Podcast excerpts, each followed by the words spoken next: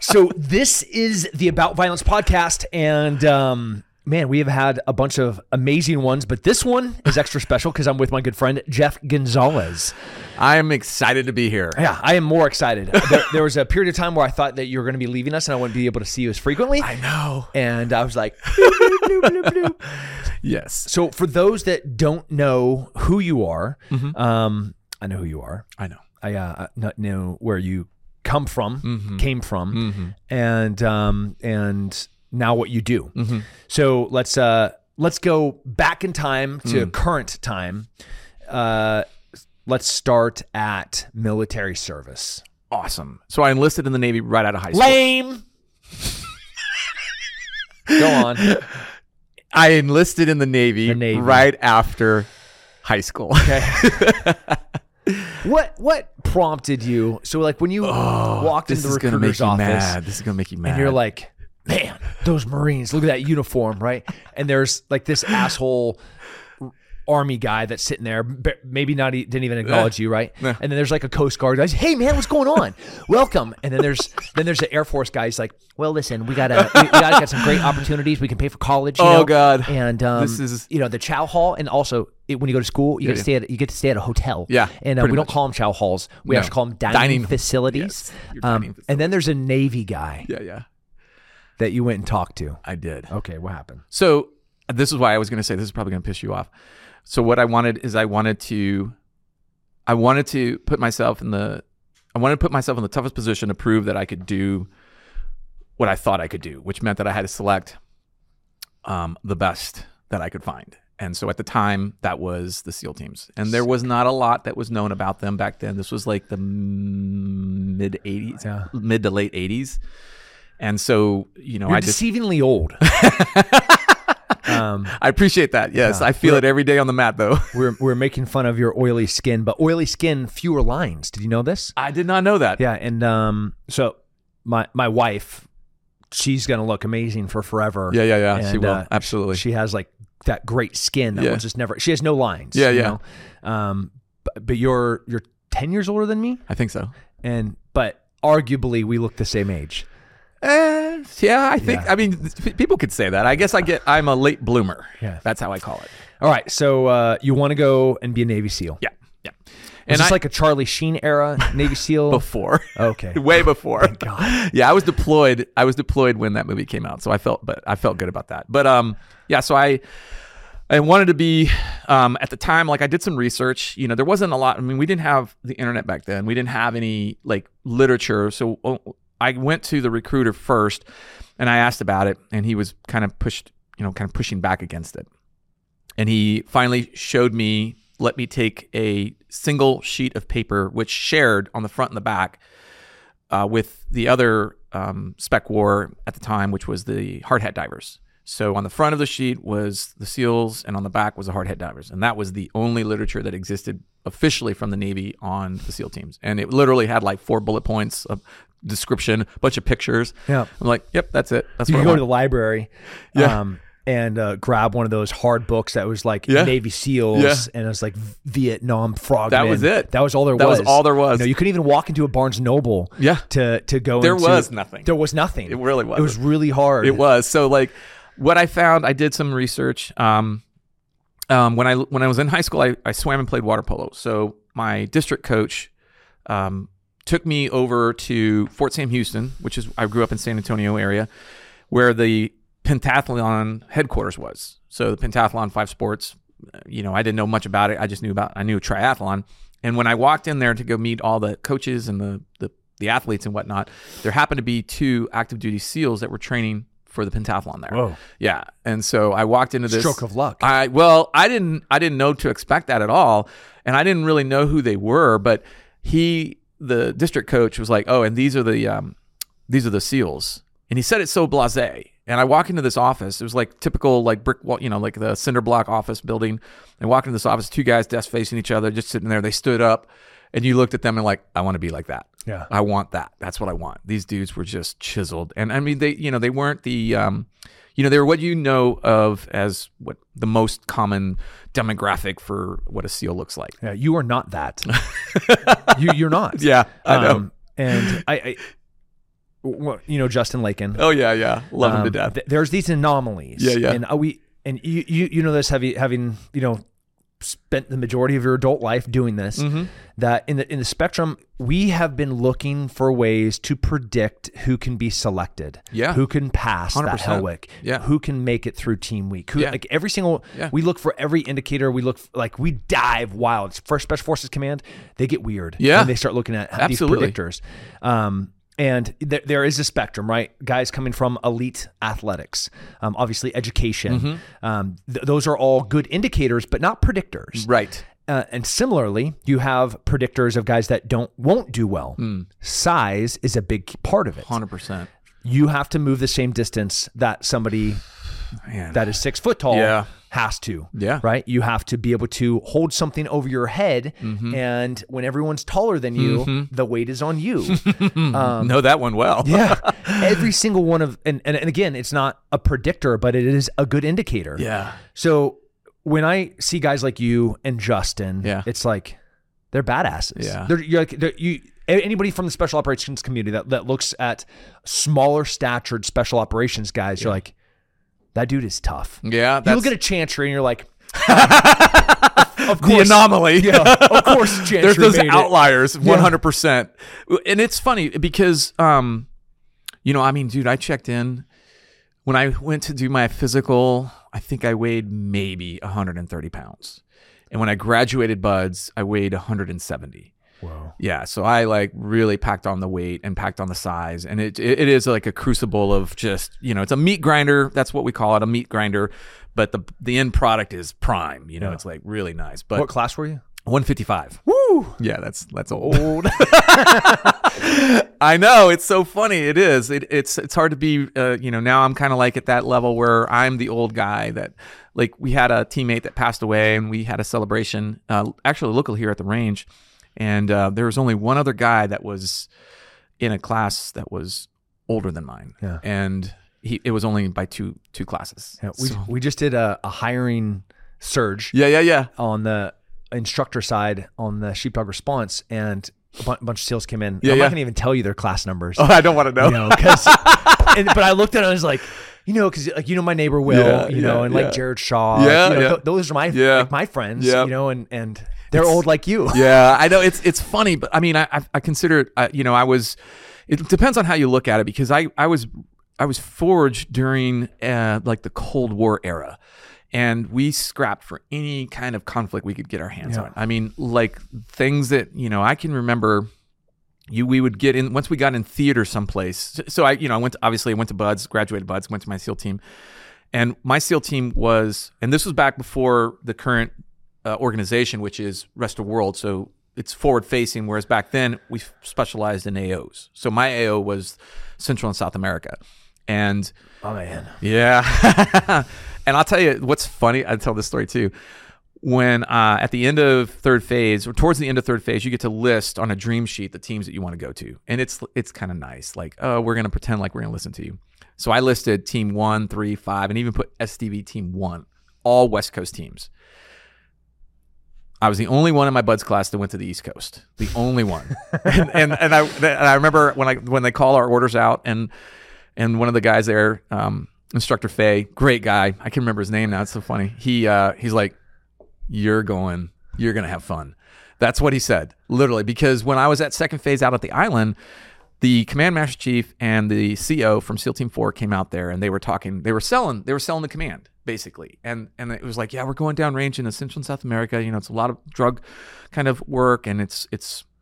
You know, it's kind of interesting and you're going to really enjoy it. So, you know, we really hope that, you know, more guys will look at coming out there. And I'm like, East Coast. I don't want to go to the East Coast because I went to A school on the East Coast. It was miserable. It was miserable.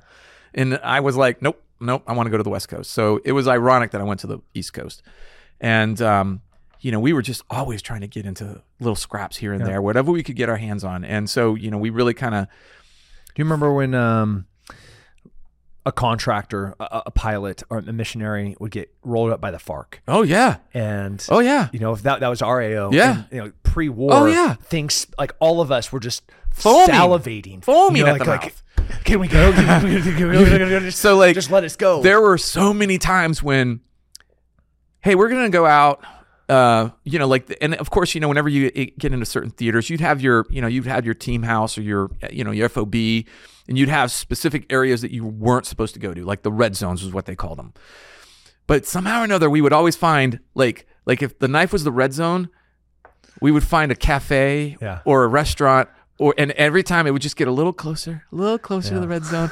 You never know. I mean, you know, drive-bys happen all the time. Just, we- you know, we were, weren't in the red zone. It was um we're not looking to get in a fight. No. But you want to be at the right place Yes. when the fight happens. Exactly. And um like Mm. people ask me you know, as, you know where I'm. uh, like, I'm about to go overseas again, Yep, yep, yep, and yep. um, you're like, why? It's like because I want to be there, and it's, Mm-hmm. it goes all the way back to you know, like for for you pre GWOT. Yeah, You know, totally. there, there's a thing in some people that's like, um, like what would you have given to be sitting in Colorado at the showing of the initial Batman movie when that guy walked in with a gas mask? You have no idea. Anything, right? I would have given, I would have given anything to be there. That guy just goes in, starts Yeah. massacring people, Yeah, yeah. and there's a Jeff Gonzales in the movie, right? He's like, ha ha ha. He throws a thing in there, and then he just go immediately goes to hell for the rest of his life. So I got to tell this. Okay. I got to tell you this.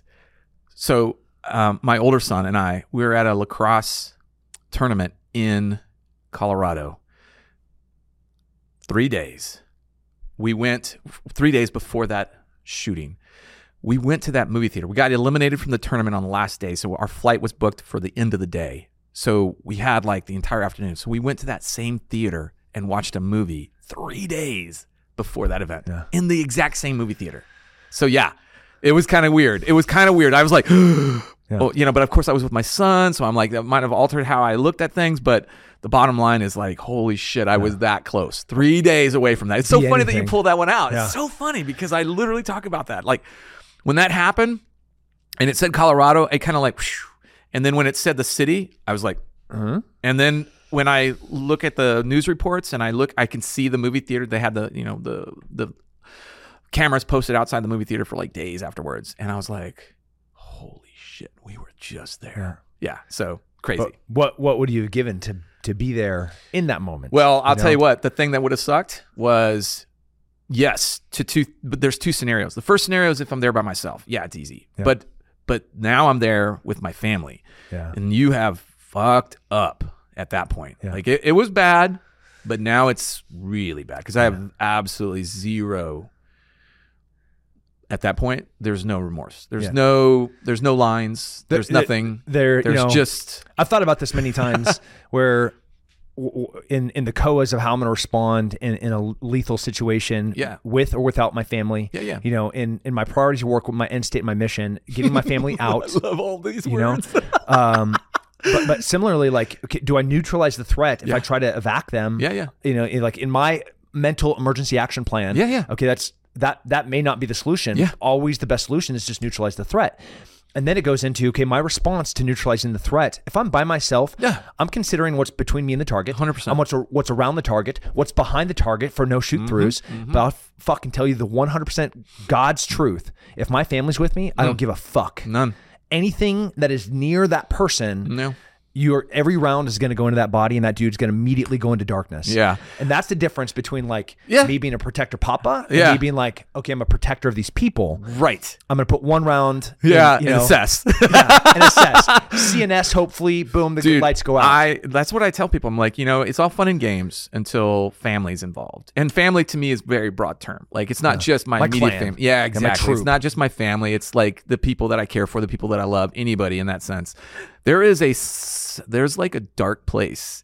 And that is a place that that's where I that's where I would live in that moment at that time.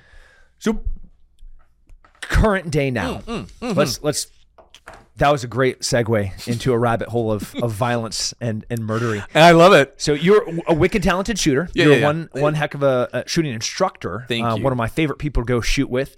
Um, I think we are both talented shooters, but we also know what we're good at. Yes. Um, and uh, one of my favorite things is when we go shoot together. I do a drill, you do a drill, Yeah. I do a drill, you do a drill. Um, sometimes we're playing into our strengths, sometimes we're playing into our weaknesses. Yes. Um, sometimes we're you know like playing transitions, Yeah. doing slow aim fire from 25, doing a t- you know doing a, a, a 10 bowl. Yeah. Like it's just fun. Yeah. Right. Sometimes we like pull out of our butts like okay we're gonna do the FBI qual. Yeah. You know we're gonna do Yes. um, the GRS one of this GRS mobility CTEs. It's so funny too because sometimes I'm not gonna lie. Sometimes I'll be like, okay, what's his weak? Oh yeah, this is his weak areas. Okay, so this is I'm gonna pick this drill. I do that on purpose. sometimes. maybe it's more than sometimes, but it is fun because when I do something like that, and you're right, uh, it is always a.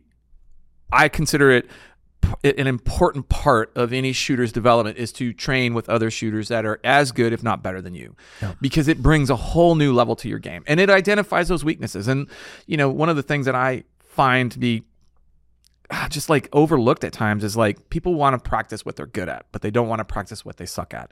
So when you work with other people, they have a tendency of bringing out like I, I there was a I can't remember what drill it was, and you shot that drill better than I did, and I was like. "Mm, mm." So like the next couple of pro devs on my own, I just went and I just kind of worked on all those essential skills of that drill to hammer that out. So the next time if that came up, I'd be like, all right, I'm ready. And that's the fun part. Another thing I really, really appreciate about um, shooting with you is how regimented and disciplined we are at keeping track of things. Oh, yeah. So, um, like you remember the the. I don't remember. You you remember the event that you lost? Yeah. I bet you could maybe pull your book out and be like, "This was the, our Yeah. respective scores." Yeah. Um, like, how do you know if you're ever getting better if you're not tracking your improvements? Right. So true. like it, what what what is my time for 10 Yeah. in the black Yeah. on a 10 point bowl you know It's what so what is- true. in, in a 1 minute time from a 25 meter on a on a score of 10 on a 10 bowl like these are all very known measurable tests Yeah. but nobody keeps track because they go up to the 3 and they do like all right what's my time for I just want to blaze cons- away. Yeah. Blaze away. The thing about, and I tell this to people, like sometimes when people first come to train with us, it's a little bit of a culture shock because there are such standards that we we we hold ourselves to. So it's obviously a byproduct. We're going to hold everybody that comes into contact with us the same standards. And I try to always tell people, listen, if it's valuable, it's measurable and you need to start measuring things. And if you walk away, you know, like we give them a little bit of exposure to that and try to encourage them, hey, listen, this is what you scored on this drill. Work on these areas that make up, the, you know, because drill is about skills. Skill- You know, a drill is built up of skills that you try to practice, and then the drill helps to identify what you what you're doing well or not well. And when people can pick that up and, and really focus on okay i need to start collecting metrics on stuff because it's you know like unless it's not important to them and in which case hey cool. We're just having fun. Yeah. But, but if you want to get if you're good carrying you need to want to get good. Yeah. And if you need and if you want to get good then you have to be measuring. 100% and the That's the fall off between each of these steps you know like from the group the um constitutional carry i'm just going to dunk on some people. You know like it's my right to carry Yeah, yeah. but i'm not going to take the responsibility Yeah. of being a responsible person that carries. So i'm the the problem with people like that is listen i'm not disputing your right to Yeah, carry don't, mis- 100%. don't mistake that you're right But at the same And time, we'll fight for it. Yeah, one hundred percent.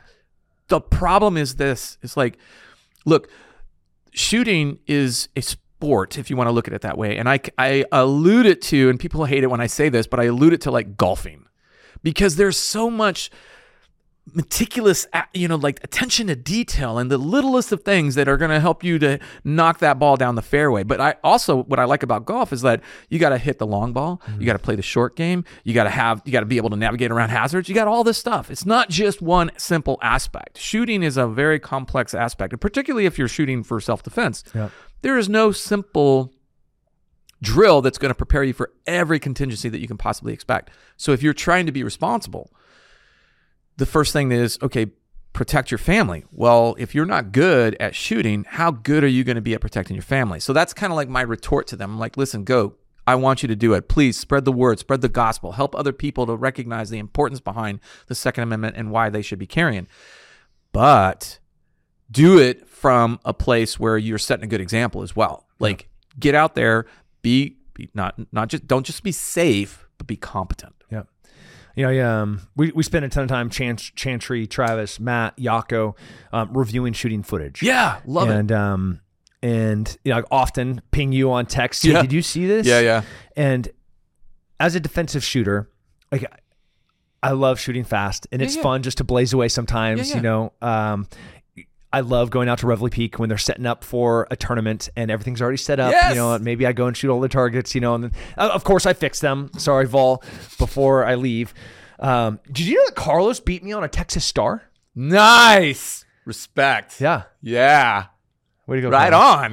Of course, now you're going to be held accountable to doing that again and again Yeah. and again. But uh, you know, as, as we look at like the Dallas shoot, church shooting, when Jack had a low percentage target that he shot a guy, you know, over 20 meters away, we tried to duplicate that same Yeah. one, moving from box A to box B on a low percentage target, shooting between things. Yeah. Um, wicked Yeah, it's hard. messy. Wicked hard. Yeah, it's right? messy. You look at the Colorado. Um, it, had you been anywhere in that theater, Dude. how hard that would have been. The- how many shooters have turned off the lights? Yeah. And had a backlit shooter and tried to identify and positively identify a threat. it's hard. I mean, like the time that you could spend to try to replicate each of these shootings, it's impossible. Yeah. But what you can do is develop, develop skills. All right, so I'm a subscriber to goodranchers.com and um, I get my meat from there with 85% of grass fed beef coming from overseas sources. I want to know where my meat comes from. So, all the meat that I put on my table for my family, I want it to be born in America, I want to be raised in America, I want to be ultimately harvested here in America. So I want American meat. I want to support local farmers. That's why I use goodranchers.com. So check out goodranchers.com. It's the best. You're going to love it. It's absolutely delicious. Hundred percent, and that's the thing. That's why I like the golf analogy. You know, you like golfers go to different, uh, different golf courses because they have different challenges. But they have when they step onto that golf course, they have all right. My driver, I know exactly where I can. I know I can put that ball. I can lay up right there, and then from there, you know, I'm going to my irons, and I know exactly where I can put the ball, and I got to avoid that hazard. And I get close to the green, I'm chipping on, and then I'm putting in two. You know, they have this like full picture.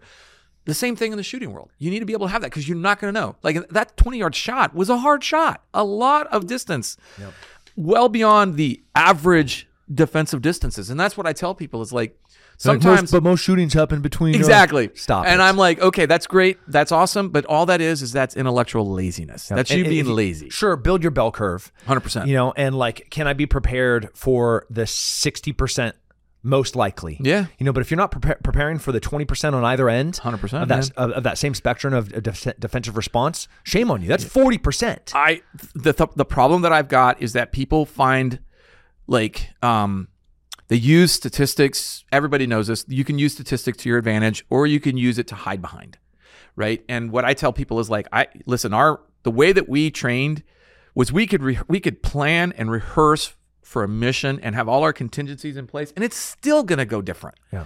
right? But what made us so successful was that we had the ability to adapt, not because we had planned for it, but all the work beforehand in our workup that helped to identify all these potential contingencies down the road. So it's just a matter of like, hey, you know what? Things go sideways here, but we have this skill set to solve the problem, and we do. And that's what I try to get across to people is like, look, you're going to find in a defensive gun use, you're going to find yourself not fitting, you know, maybe you fit into the mole of, you know, it's happening inside of a certain distance with so many rounds fired in a certain time period of the day. Great, awesome. But what if it doesn't? Yeah. And and the better question to ask is are you prepared for all those outliers? Because we're starting to see those outliers increase a little bit more you know with all the mass shootings that are happening distance is increasing uh, multiple threats is another thing that people don't really t- think about a lot. Body armor, But failure drills, armor drill all these past things ten shooters, half of them had something. had something on them. and it's and it's crazy to think that we find excuses to not we find excuses to stay in our comfort zone that's what it boils down to and i try to get people i'm like man living you don't really know what living is like until you live outside your comfort zone that's the fun so your your outfitter. Yep. Your what what is the name of your trident concepts Trident Concepts. Yes. Fitting. i know I love it. yeah and actually we celebrated our 20th year last month what? 20 years That's incredible. Yep, 20 years we've been doing this. And, you know, it's been over that 20 year period, you know, we've seen a lot of things. And what I can tell people is that, you know, the aspect of self defense is never going to go away. But what is difficult, so you will still have to defend yourself. Even if we were to miraculously do all this crazy stuff to try to like limit violence, you're still going to have to defend yourself. But what won't always be secure is our right to defend ourselves. And that's what I'm trying to do. I'm trying to get more people to recognize hey, it's not just about protecting yourself, it's about also safeguarding the right to protect yourself, Yeah. which I believe is very well established in this little document right here. And how important it is for people, particularly all the new gun owners, to come in and start to actually have an understanding of what it actually means to be able to be armed and defend yourself. Yeah.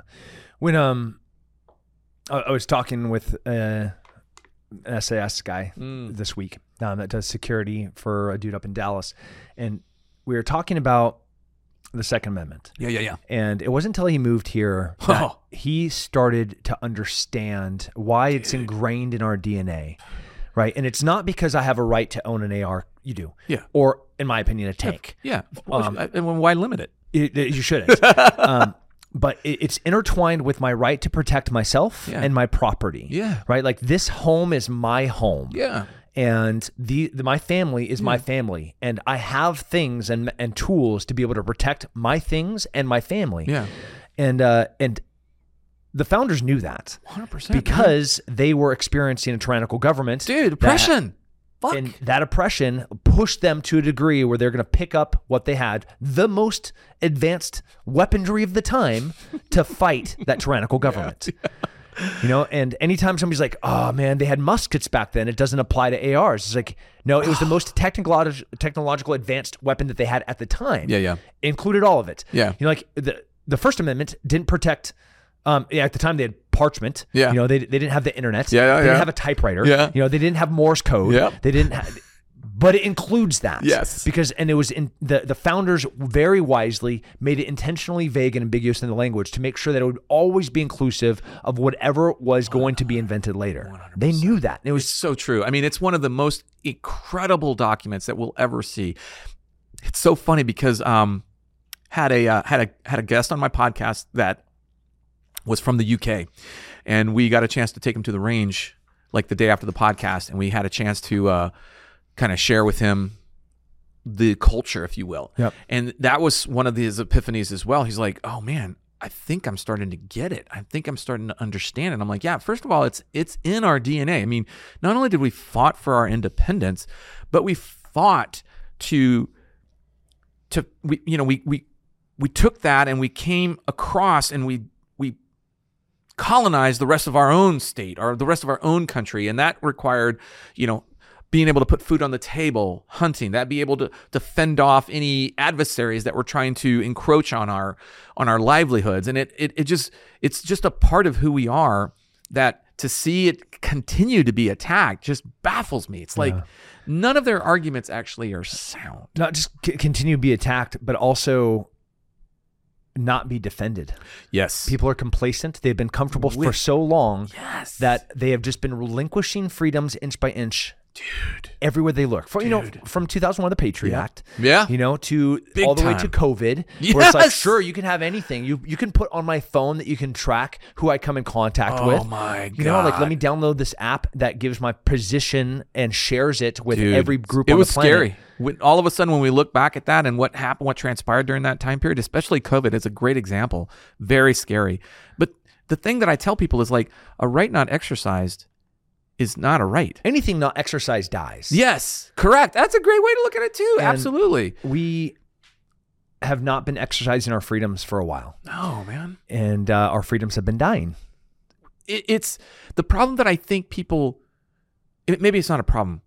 The naivety that some people think that these this document is never going to be challenged. It's never going to lose. It's gonna. It's it's always going to be there for our generation and future generations. And I'm like, no. No. Look at what we're doing right now. I mean, look at what what happened as a result of COVID. Look at what our government did to our entire country and the world in general. Yeah, It's crazy.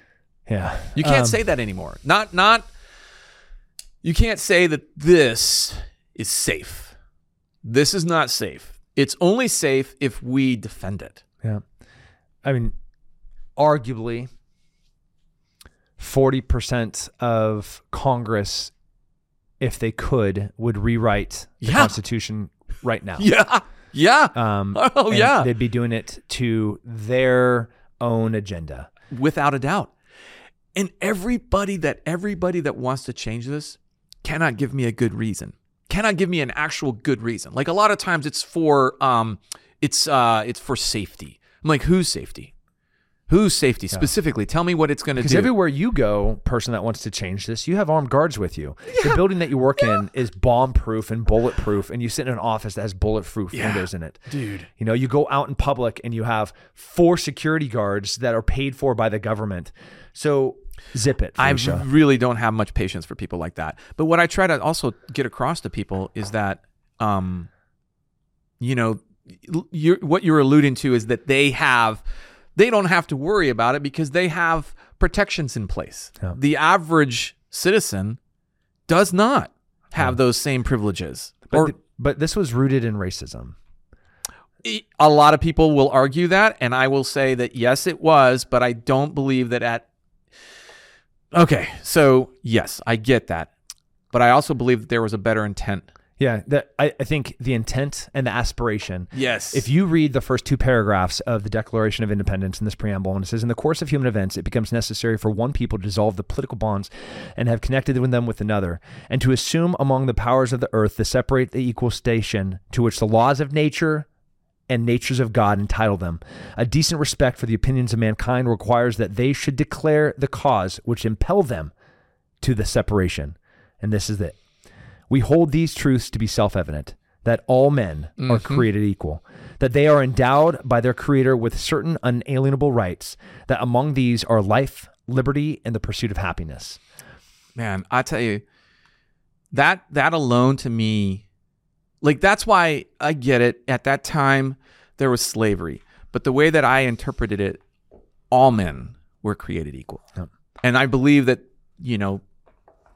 That's how I, that's how I choose to interpret it, and I understand that people choose to do it differently, and that's fine. That's their that's their prerogative. But No, it's, it's their agenda. It's not their prerogative. exactly, that's exactly it. Because I, um, reading what all of the founders wrote, even ones that owned slaves, Yeah. they wanted that all men were created equal. That's it. And they knew where we're going. And we're going to abolish slavery.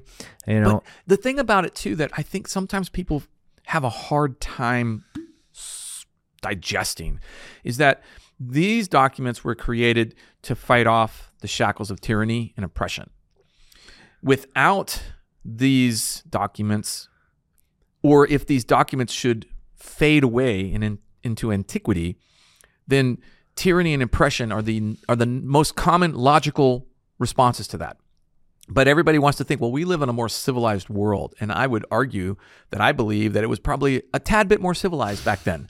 A tad bit, you know? So that argument to me doesn't fly. On top of that, I also think that to safeguard these innumerable rights, we must be proactive in them. Yeah. And that's that's that's the gist of the message that I think both of us are trying to get across to people is like get out there and do something. Even if it's just to get your LTC, just something as simple as that. You know, you're doing something because I feel like the more people invest in that, here's the other problem too. Sometimes people want to live kind of like in a in a nice little bubble. It's a pretty bubble. There's nothing bad inside that bubble. Everything's good inside the bubble. But that bubble is not realistic, right? And I would prefer to in I would prefer to see the world through the lens of how it truly is versus how I want it yeah. and be pe- be prepared for violence, be prepared for people that would want to s- strip away my rights, be prepared for people that would want to reinstitute some level of oppression. And and when we look at COVID, I mean that was oppression. Yeah. You can call it whatever you want, It was oppression. but it was oppression. Yeah. 100%. And that's like uh-uh, not falling for that, you know, the, the four uh, what was it 14 days to, to for the curve. yeah. Nice play. Well done. You got us Yeah. but don't see that happening again. So that was the one takeaway from that is I hope that enough people woke up to recognize the powers that the US government and governments across the world can demonstrate. And and you know this, right? Power corrupts. Absolute power corrupts absolutely. Yeah. So put a little power in people that have weak character. We talked about this a little bit earlier within the special operations community. What do we look for? We're not looking for the physicality per se, because that's something that can be trained. We're not looking for the skills because that's something that can be trained. What we're looking for is the character. That's something that can't be trained. That's something that you have innate or you don't. And I guess you could develop it by being around other like minded people. Maybe you didn't know that growing up, you didn't understand what that meant, and now you can develop that level of character. But that's the key. And character is definitely not something that I see a lot of our political leaders demonstrating. And I, I don't like to use the term political leaders. I like to use the term political activists. Yeah. I don't see them as leaders. We have we have a, we have a few right now. True. We have we have more um, former team guys I know. in in Congress than I think ever in history. It's hilarious to see that um, of the f- of the four that ran, all four were elected. That's right. I couldn't believe that. Yeah. And you know, a lot of them I know, and the thing that I have been paying attention to is what are they doing right now? And every one of them is They're getting after it. they are hundred People throw stones at them. Oh, they, Um, well, that's the thing. What I don't think people realize is how difficult that job is. And what I don't think people realize is that how hard it is to actually get anything done. Yeah. The bureaucracy that exists, it exists for our protection, partly, but it also exists to stymie change both in a positive and negative direction, Yeah. unfortunately.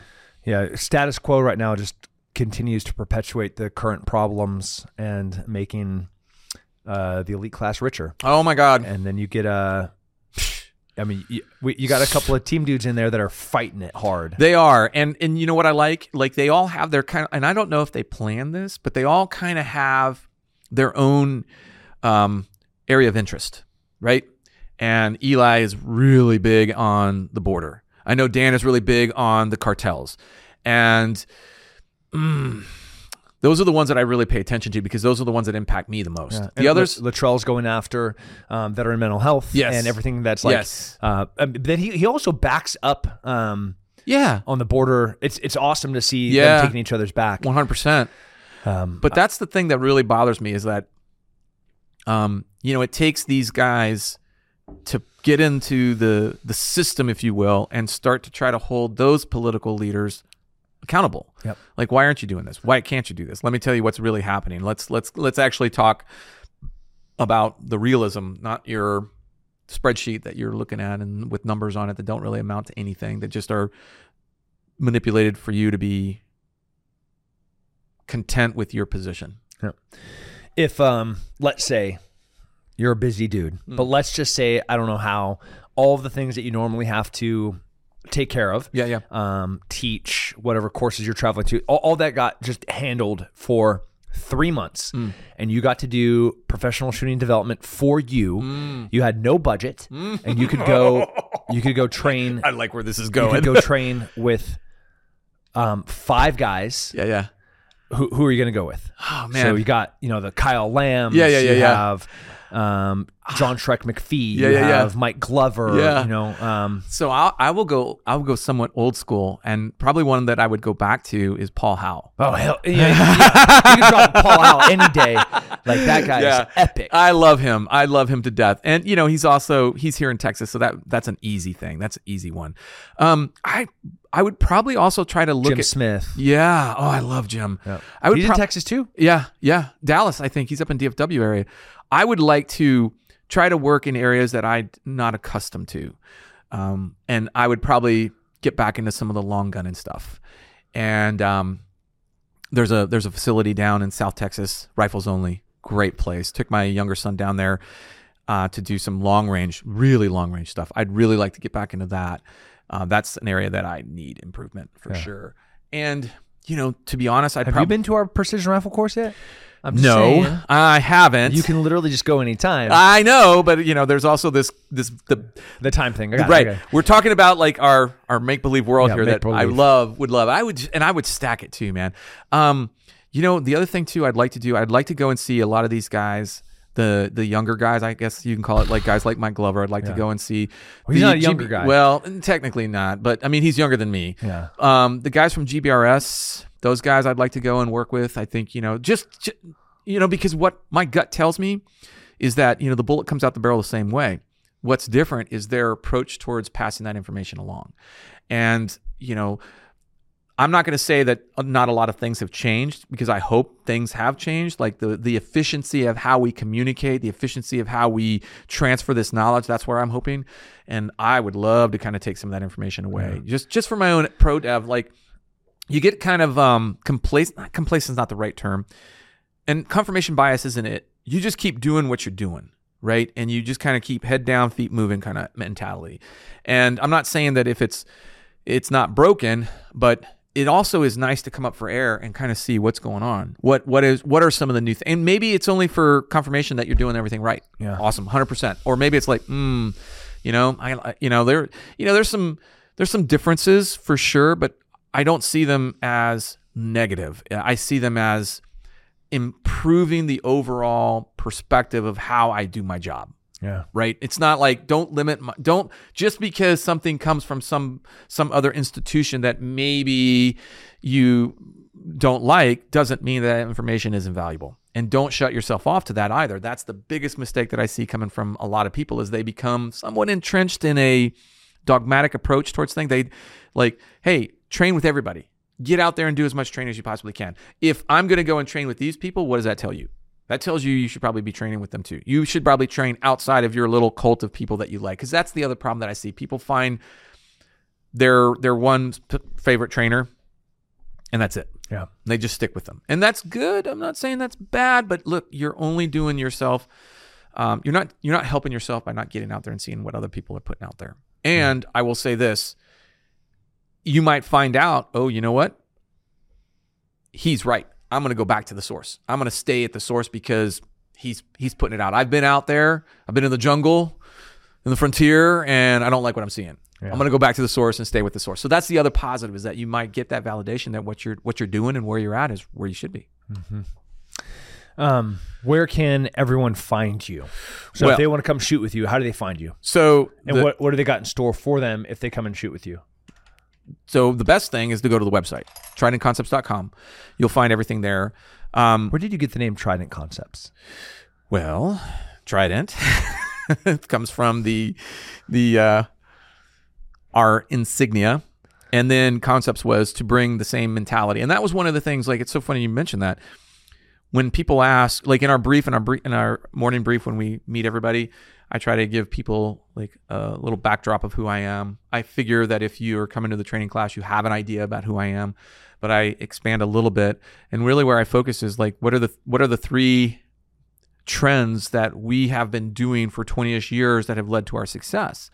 And one of those, uh, you know, well, all three of them just start is that everything we're putting out is built around battlefield experience, mine, everybody else, blah, blah, blah. Um, the second is that everything's built around performance, right? We, I, I don't care if it works for you, great. If you're able to meet the standards, I don't care how you did it or where you got it from, good for you, right on. Um, and then the third one is that I don't care. I don't care where you come from. I don't care what you do. I don't care what uniform you may or may not wear. All I care about is your performance. Yeah. Like my investment in you is to see you improve. Like I'm invested in this. People don't understand that, but you know, you as an instructor get that same kind of like connection with people, and you want the best for them. And you're not. I'm not willing to sometimes settle. Like I want them to put. Like I want them to come at the program with the same intensity and passion that I have for it. Because if they do, they're gonna they're gonna see an amazing growth for themselves. Uh, so those are the three things. So if you come to our class, you're you can expect to be challenged. You can expect to be exposed to some of the weaknesses that you have in your technique or your overall shooting skill. Uh, not because we're trying to push you down, but because we're trying to build you up. We're trying to identify those weaknesses and help you strengthen those weaknesses so that now you're a well-rounded, the whole man concept. Yeah. Trying to build the whole shooter concept. Don't want you to have like areas of weakness. So they'll get that. Um, you know we travel all over the country just like you guys and we we go you know we try to we try to balance where we go each year like i want to diversify across i don't want to center in one area uh, some years are better than others as far as getting that done we're about almost we're you know more than a third through the year almost well, well a quarter through the year and um, people can go to our schedule page and find out where we're going to be at. We're going to be doing a couple. We're doing actually more classes locally now too, which is nice. Yeah, yeah, I'm happy about that. So in the greater Austin area. I'm area, happy about that. I know, me too. Well, trust me. And I just, yeah, yes. So I am not moving. We're staying here in Thank Austin. Lord. Yeah, we're staying here. We're not going anywhere. and podcast, where can people? So bulletproofworkshop.com. bulletproofworkshop.com. Yeah, yeah. And we're we're changing that profile just a little bit. It's going to be now something that we do up in the Dallas area and we're going to be doing it a little less of a frequency. We were doing it every week. Every week we were doing it. So much. It's a tough thing. Now we're going to be doing it more like once a month. So we're going to still keep doing that, but it's it's going to be a lot of fun. And you know, people can find me, you know, on social media, everything on the social media stuff. Um, we're doing a lot more. We're trying to be more engaging. That's something that, you know, my um my reservation about being too public, I, you know, that still kind of gives me the heebie-jeebies. It's hard. Yeah, it is. It really is. But but I'm trying to do more about being engaging in social media, so people can find me on all the social media channels. And then um, the book, the Concealed Carry Manual, that's another big thing that we did uh, about a a year ago. Yeah, thank you. I really enjoyed that book. Um, it it I feel like for the new concealed carrier, it's the best roadmap to really get in. It actually literally has a roadmap in it for you to get good, or to at least get to the potential to be good. And I mean, that's I think that's it. I mean, some some other things will pop up. I'm sure. Have you been back on your rifle? Because uh, when we Oh, were shooting, I might have been on the rifle a little bit more. I think you were, and that's okay. That's okay. well, at the time, work wise. yeah, yeah, yeah, for sure. Rifle all the time. Absolutely, yeah, yeah. Uh, you know, and that's that's the key. Like, okay, all right, so yeah, I need to bring, I need to be working a little bit more, and that's the funny thing too is like you, you know, we're we're required to maintain this proficiencies across all these spectrums, and sometimes you get a little comfortable in one spectrum without really broadening out. So yeah, you caught me on that one. And My got phases too. You know, like now I've been off the rifle for four Yeah. years, and I've been like low vis, Yeah, uh-huh. compact. Yeah, you yeah. know, um, That's why I like in this AR pistol class because it kind of like it's getting into that low vis. We'll do a little bit of back gun deployment stuff like that, so that'll be fun. But yeah, we're actually bringing back a rifle class that I really love, which focuses on like more of the mid range, not the long range, but mid range, like 300 and in, which I love. Like that to me is like a rifleman. Like if you're a rifleman with an AR, you know, standard, you know, nothing super fancy, no precision work or you know, accurized guns, but your ability to be able to exploit the capabilities of that rifle to me don't end at 25 yards. Yeah. You know, you you should be able to do that 100 200 preferably we do it out to the 3. So I I love that class. That's a favorite class. So maybe I've been putting a little bit more time in on the rifle. oh man. Maybe. We'll see. we'll right. see the next time we get together. All right, we gotta we gotta go shoot. Yeah. man. I uh love shooting with you. Yeah. I love hanging out and talking with you. Um, love your mind and your passion about the Second Amendment and uh, supporting and protecting our freedoms. Um, we'll just keep on getting after it. Oh, absolutely 100%. And uh, again, check out uh, Trident Concepts and um, and your podcast one more time. Bulletproofworkshop.com.